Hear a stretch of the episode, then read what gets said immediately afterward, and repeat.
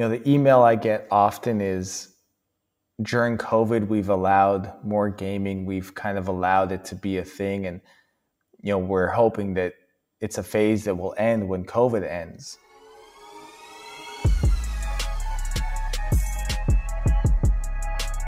Hi, I'm Delaney Ruston, physician and filmmaker of the Screenagers movies, and this is the Screenagers podcast. There are people who take their hard life experiences and use those hard experiences to do something positive for the world. Sometimes very well sought out, and sometimes through serendipity. Today's show, I invite Cam Adair on, who is more the latter. He had not planned to start a major movement, but his viral post was the catalyst for his starting Game Quitters, an online platform where thousands of people have come to get help with video game overuse. In fact, so far there have been over 45,000 journal entries of people helping each other build more balanced lives. Cam Adair has been asked to speak in venues across the globe to help kids and parents address video gaming concerns. Now, with COVID, I know that is big on everyone's mind, and that's why I thought it was such a great time to have him on the show. Today, Cam first shares his personal story around video gaming, which is very powerful, and then talks about his wealth of insights for youth and parents Cam really struggled with true gaming addiction. And of course, the vast majority of you listening and kids listening, we're not talking about gaming addiction as such in a clinical way, but still there's a lot to learn from this story and his insights. I'm a strong believer in the power of stories to spark discussions and empathy, so consider sharing this episode with any kids in your life. Let's hear from Cam you know, growing up, I was a fairly normal Canadian teenager. I went to school, played hockey, and then I would go home and play video games. And I began to experience a lot of bullying when I was about 13 years old. And that bullying really led me to want to escape. I didn't feel safe at school or hockey anymore. And so I went, you know, to games. And gaming really allowed me to escape. In the ninth grade, I kind of like was able to make a couple friends, but kind of got in trouble a lot and was acting out a lot. And my parents for grade 10 really didn't want me to go to the same school. I decided to go to a private school. All of these kids had been together since like the first grade, and it was just really hard. And so I convinced my parents to let me do online school. The genius in me was like, I'll let my parents have me at home where I'll be doing schoolwork, but instead I could just play video games. And that's like exactly what happened. On the first day, both my parents were at work, and I sat down at the table being like, okay, I should, you know, do some schoolwork for a couple hours. Before I do that, I'm just gonna go play a game of StarCraft. And then I played a game of StarCraft, and then I played another game, and another game.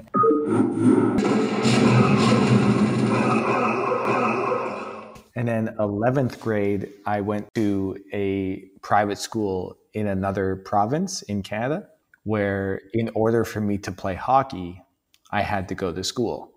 And I did pretty well for 11th grade, except as soon as hockey finished, I no longer had that kind of leverage where I had to go to school. And I gamed all day long. I dropped any class I didn't absolutely have to take, and I did it strategically. I went into my guidance counselor's office on a Monday and I dropped music. And then on Tuesday, I dropped physical ed. And then on Wednesday, I dropped something else, right? Like, for some reason, I knew how to navigate these sorts of experiences of like, if I go in and say I'm going to drop three classes, they're going to say, no way. But if I do one each day, you know, it's harder for them to say no. After high school, Cam was living at home and gaming a lot, all day long. His parents said he really needed to get a job. I got a job at like a smoothie shop, but I only lasted maybe two weeks and then kind of made up whatever excuse, like, you know, the employees framed me and I got fired, you know, something stupid. And uh, then I got a job at Walmart the night shift. Uh, I lasted, you know, about two weeks, and then I quit. After Walmart, I I applied for another job at a restaurant, And I did uh, get an interview, but then I never went. But I just said I did, and I said I got the job. And then basically every morning, my dad would drop me off at the restaurant where they thought I was a prep cook. And as soon as they drove off, I'd walk across the street and catch the bus back home, sneak in through my window, and just go back to sleep because I had stayed up all night gaming. Both my parents were working at the time, and my mom would get home first around like 2 or 3 p.m. And every day I would be waking up. But my shift would have started at like 7 a.m. So I would have got home around like 1 or 2 p.m. And so I always just said I had a nap after work. And that worked for like three weeks until, of course, they're like, yo, where's the paycheck? And I knew that somehow. So I always quit right before that would really be the case. And that way, like any paycheck that came or didn't come, it was never enough money to really be noticeable.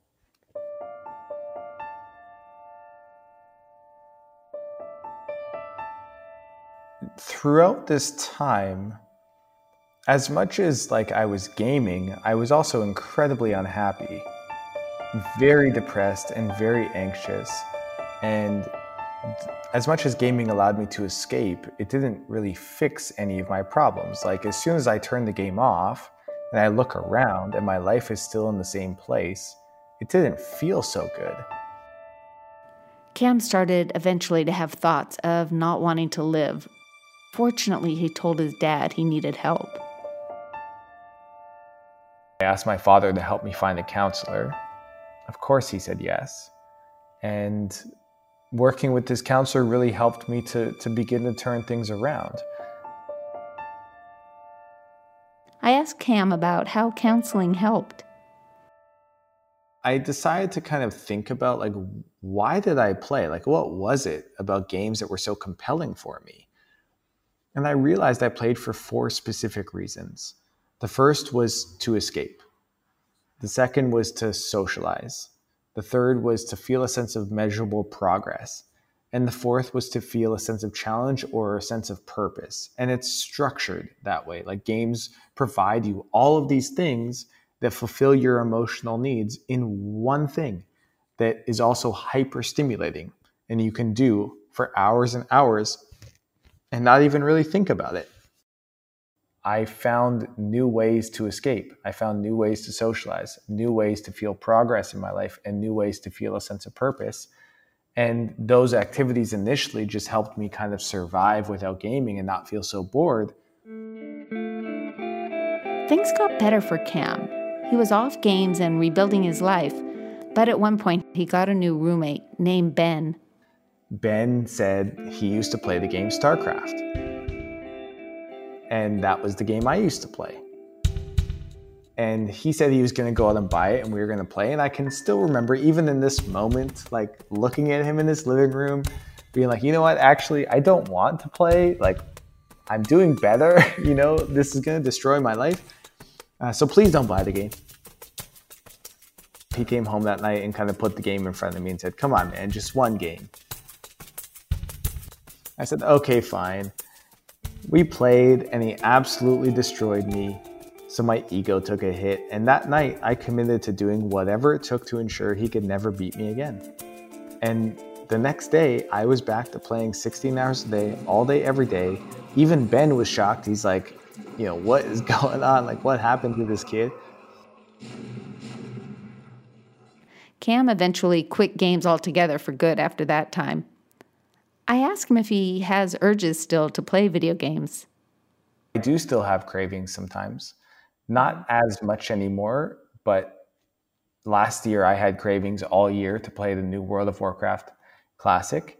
Uh, mm-hmm. I still crave it sometimes, but you know I've learned how to navigate that, and I don't think those cravings ever really go away, honestly.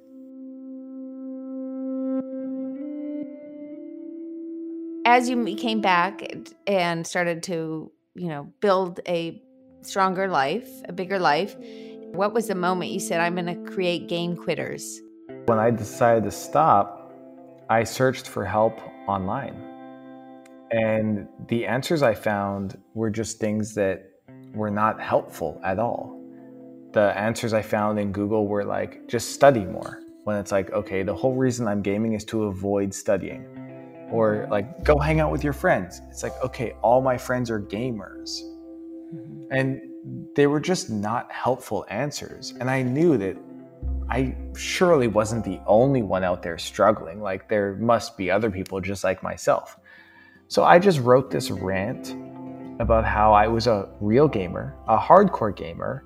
I was struggling a lot in my life because of it. I was playing a lot. Here's all my gaming accomplishments, just so you know I'm legit. And some of what I learned, which was like I played for specific reasons. Here were mine. To stop, you need to find replacement activities for the reasons why you play. And most importantly, you need to have a firm commitment. Because if you're wishy washy about, like, am I going to play, am I not, you're just going to play. So you really have to have a firm commitment to stop. And I just shared it and it started to go viral. And I started to hear from people all over the world. And it just kind of has snowballed from there over the last 10 years. I asked what's happening with GameQuitters.com given COVID. When quarantines and lockdowns first hit back in March, you know, the incoming traffic and inquiries in my inbox were significant. Uh, there was a big acceleration. The number of people who are experiencing these challenges in their life have grown significantly, and I think will continue to grow. You look at the trends where almost all young people are playing video games regularly. You see the trend of people gaming younger and younger and younger, and tech really just becoming that much more central to our lives. And then you look at other aspects of esports, which is now not just at the college level, but the high school level and middle school level. And this year, elementary school level will be happening. So there's an entire infrastructure being developed systematically for people to engage in organized competitions for games. And I think that can be a platform to teach positive habits and healthy gaming, but mm-hmm. that's also going to increase the amount of time people are spending online, the amount of time they're in front of screens. And we know there are some risks and consequences that are associated with that. What Cam says is so true. The number of school districts partnering with gaming companies to do esports is skyrocketing. So let's turn to ideas that Cam has for parents and for kids around finding balance in life with video gaming. First, he shares what he often says to kids he talks with. Recognize that you want to pay attention to different periods of your life and what I would call the risks for a binge. So, on the weekends, not binging gaming all weekend, but allowing it to still be kind of in moderation, or school breaks or, or the holidays. It's easy to go to it and to just game all summer long but then school comes back around and you're in a worse position and it takes you months to catch up. Risk for a binge. That's a great point to remember and to think about. He also talks to kids about another key point. How do you feel after you game all day long? You had fun, but there's like this feeling of feeling like a bit of a zombie that doesn't actually feel very good. And when you can kind of create a contrast between how you feel when you game too much and when you game enough where it's satisfying, but it didn't go over the edge, uh, that can be really helpful.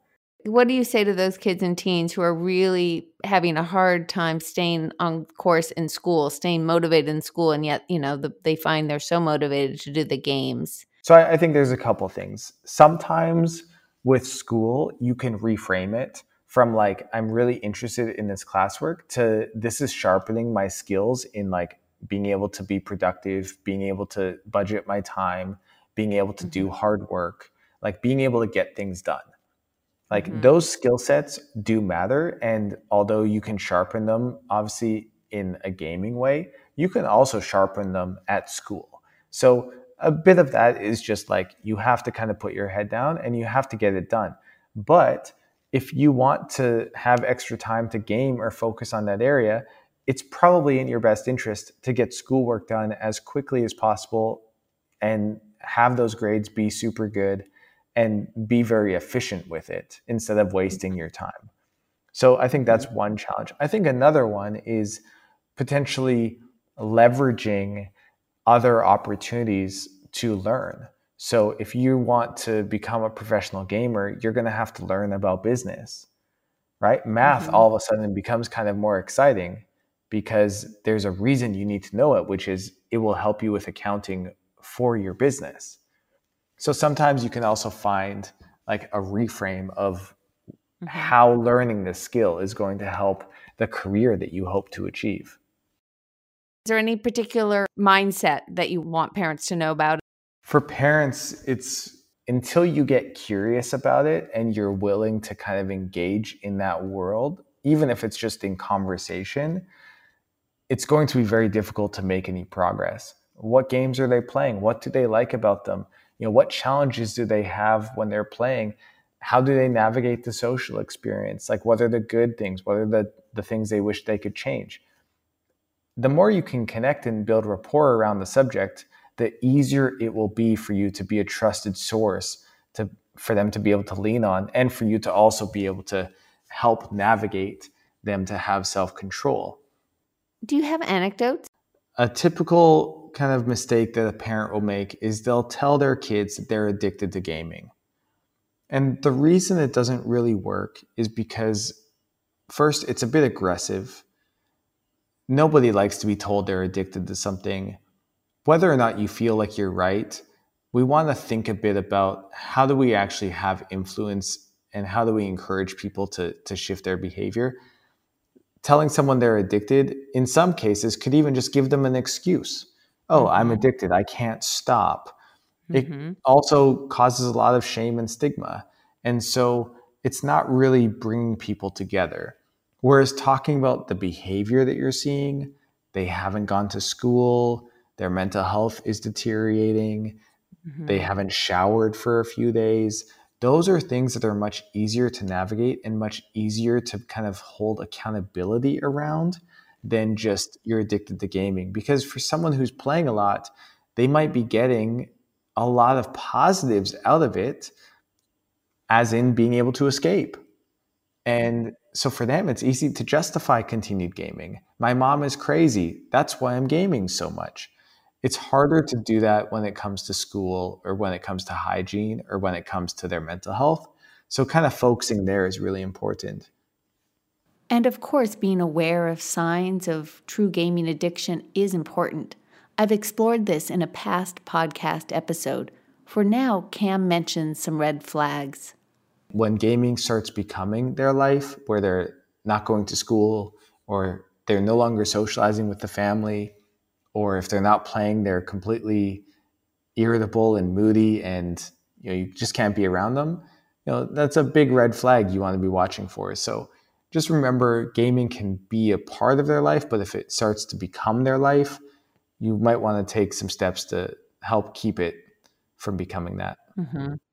It's as much the parents getting help and guidance with the teen as opposed to oh your your kid or your teen's a problem send them off. Just fix my kid and everything will be okay. Like i have a huge amount of empathy for parents this is really tough it's hard to navigate